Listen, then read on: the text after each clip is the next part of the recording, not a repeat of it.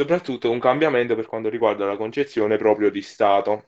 Allora, cos'è lo Stato? Lo Stato è l'insieme di tutti, tutti gli elementi, ovvero l'ente sovrano, il popolo, che vivono in un determinato territorio e solamente in questo determinato territorio, quindi sotto le stesse leggi e sotto lo stesso potere. Poi eh, vi fu una, quindi una tendenza alla concentrazione del potere in particolar modo ossia una, una progressi- un progressivo cambiamento che portò tutti gli stati, i quali nel 400 erano circa 350, a diventare degli stati mm, moderni, ossia più- degli stati molto più estesi che raccol- raggruppavano sotto di essi più staterelli di prima.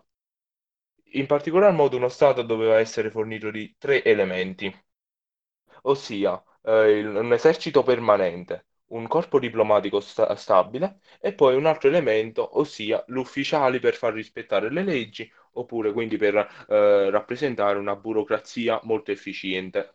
In particolar modo, ogni Stato mirava ad avere una chiesa nazionale, ossia una chiesa che si eh, discostasse il più possibile da quella di Roma, la quale fino a quel momento era quella più importante ed influente, e poi eh, anche a negare all'imperatore la funzione arbitrale che fino a quel momento egli aveva avuto, ovvero una funzione che doveva essere di, diciamo, regolatrice di tutto ciò che avveniva all'interno del suo impero.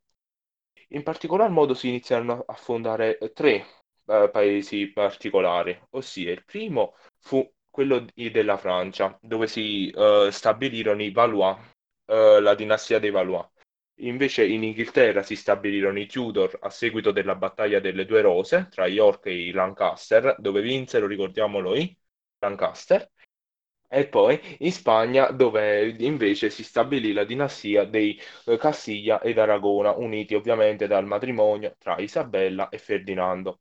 E quindi tutto ciò portò ad un'integrazione statale e nazionale, la quale in particolar modo cos'è questa? È essenzialmente un, un, diciamo, un inglobare tutti i piccoli staterelli sotto, sotto se stessi. Questo avvio di processi eh, fu un fenomeno che, che inizialmente riguardò solamente parte dell'Europa. In particolar modo, nella parte orientale dell'Europa eh, non vi erano eh, questi stati nazionali, che, c'erano tanti staterelli e come ad esempio, un esempio molto generale, diciamo, è quello dell'impero, eh, il Sacro Romano Impero, il quale era ancora sotto la, la casata degli Asburgo, eh, la, qua- la cui persona più importante, ossia l'imperatore, era ancora, diciamo, una carica elettiva. Da chi veniva eletto? Dai sette i sette, pri- i sette grandi elettori, stabilito dalla Bolla d'Oro.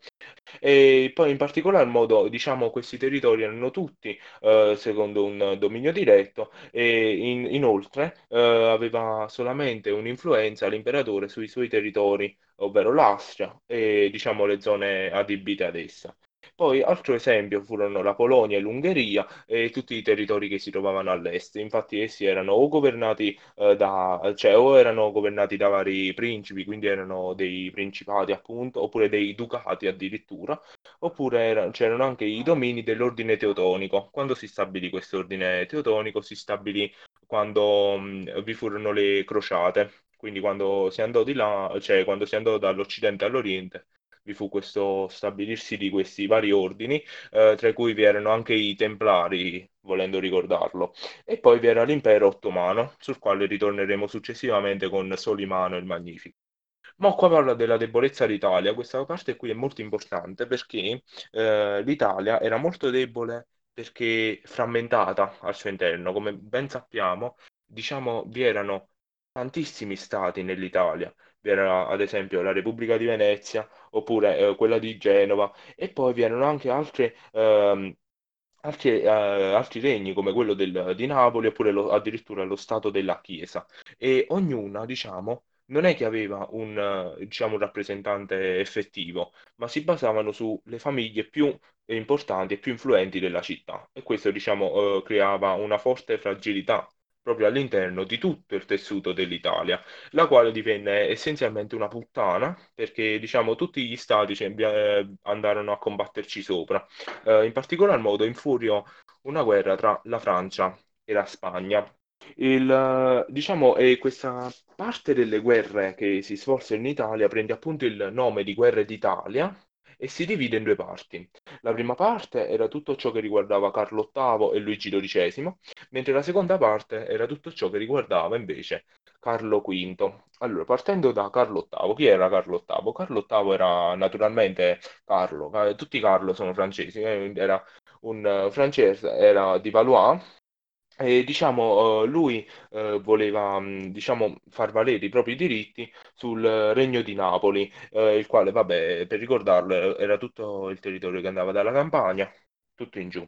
E praticamente lui rivendicava proprio il, il suo regno di Napoli perché av- eh, era appartenuto alla famiglia degli Angioini, de- degli Angioini, sì, dico bene, eh, precedentemente, mentre ora era invece della casata di Aragona, dopo che gli spagnoli, diciamo, si risvegliarono dopo l'unione tra Castiglia ed Aragona, iniziarono anche loro a volere i territori e conquistarono il regno di Napoli.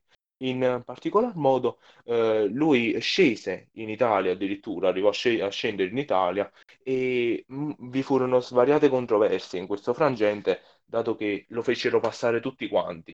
Infatti, eh, a Milano Ludovico il Moro lo fece passare, eh, a Firenze invece Piero de' Medici ovvero il figlio di Lorenzo, anche egli lo fece passare e oltretutto gli donò anche dei, eh, dei- dei territori per- al fine di non, ehm, di non fargli attaccare appunto il suo territorio, come ad esempio Pisa e Livorno.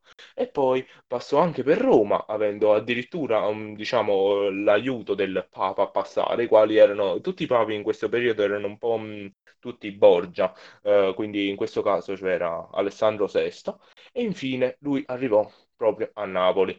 Conquistò Napoli, sì, conquistò Napoli, anzi la mise a ferro e fuoco, eh, poiché scese con una bella artiglieria, però il problema fu che lui aveva paura di rimanere ne- bloccato nei territori del sud, quindi dovette in fretta e furia mh, risalire. Il problema era un altro, ovvero che tutti te- gli stati che l'avevano fatto passare precedentemente, compreso Firenze, dove Piero de' Medici, dopo ciò che aveva fatto, fu cacciato, si erano tutti riuniti eh, in una lega, la Lega antifrancese, e vi fu una battaglia. Non è importante il nome di questa battaglia, però basti ricordare che l'esercito francese fu sconfitto, però Carlo VIII riuscì a mettersi, a mettersi in salvo e quindi riuscì a scappare Il- e tornò in Francia, quindi. In, eh, lo stesso periodo, come appena detto, Lorenzo, de- cioè Piero de' Medici fu cacciato dalla città per ciò che aveva fatto e si instaurò un governo repubblicano, un governo ossia gestito da eh, un frate, ovvero Girolamo Savonarola, il quale aveva a suo seguito i Piagnoni. I Piagnoni chi- eh, perché erano chiamati così? Perché loro praticamente venivano pagati per piangere durante i riti funebri. Loro venivano pagati e dovevano piangere. E quindi, diciamo, erano eh, delle lacrime fri- finte e furono molto criticati per questo. E Savonarola, diciamo, oltre però fece un po' il passo più lungo della gamba, come si suol dire, perché lui oltre a fare una riforma effettiva a livello politico, naturalmente, essendo un frate, voleva anche una riforma morale, cosa che effettivamente non poteva comprendere tutta la, la popolazione. E quindi Alessandro VI, ovviamente il Borgia, il quale era uno dei, dei più corrotti perché faceva ampio uso del nepotismo. Cos'è il nepotismo? È, eh, diciamo, fare, diciamo, sostenere l'elezione di un proprio mh, figlio, nipote, eh, vabbè, parente, eh, per diventare, per ricoprire una carica.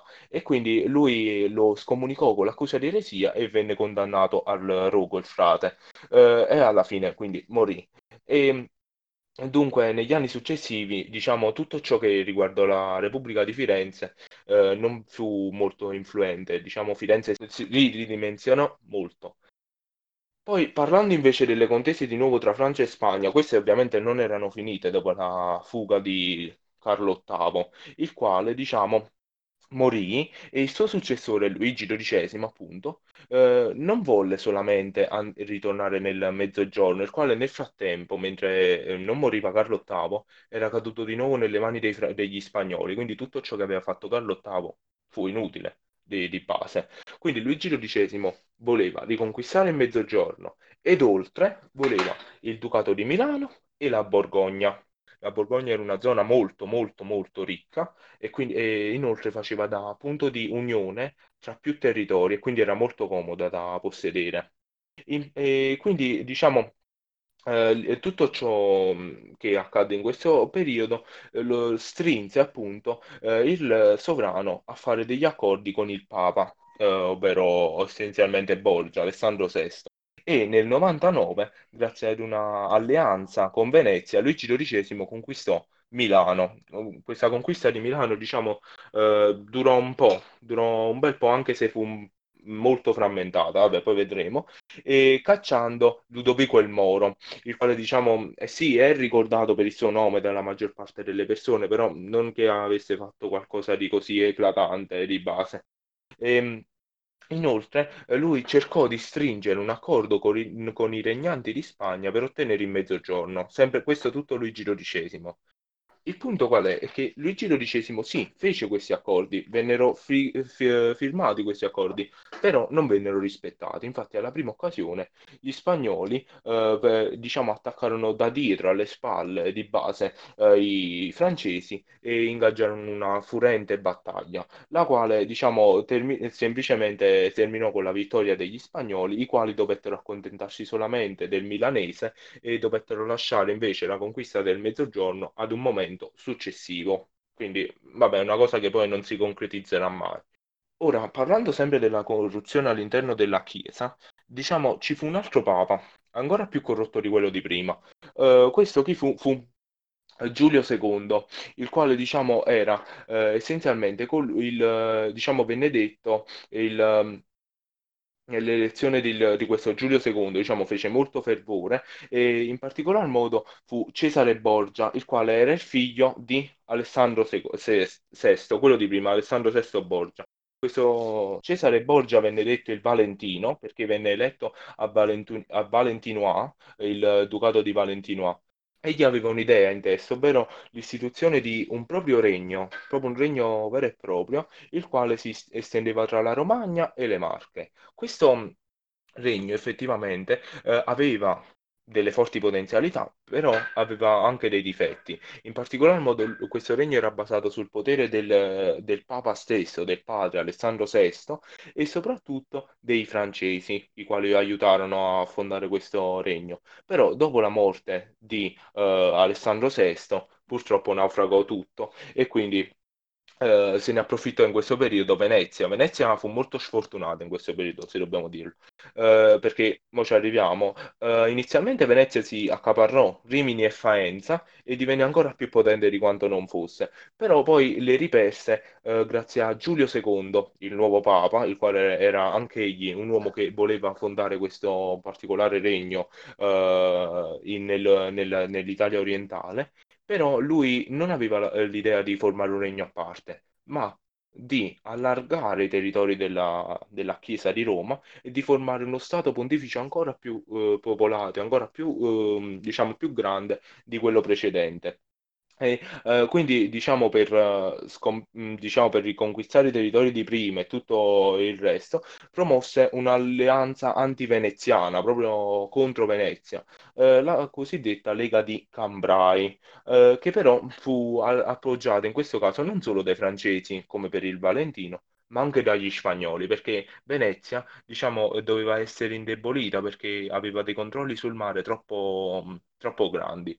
E, tutto ciò con- eh, cioè, comportò la battaglia di Agnadello, presso la quale l'esercito francese sconfisse quello veneziano. Venezia fu sul punto di crollare, e, però grazie ad una politica diplomatica, quindi diciamo riuscì a mh, eh, vari accordi tra i vari paesi, riuscì ad evitare proprio la distruzione del proprio Stato, però fu semplicemente ridimenzionato, era inevitabile il ridimensionamento a a livello internazionale, quindi non fu più una delle protagoniste eh, delle- dell'epoca, anzi, ella, diciamo, divenne semplicemente un, uno stato come un altro che semplicemente commerciava con gli altri e che era molto, molto, molto povero.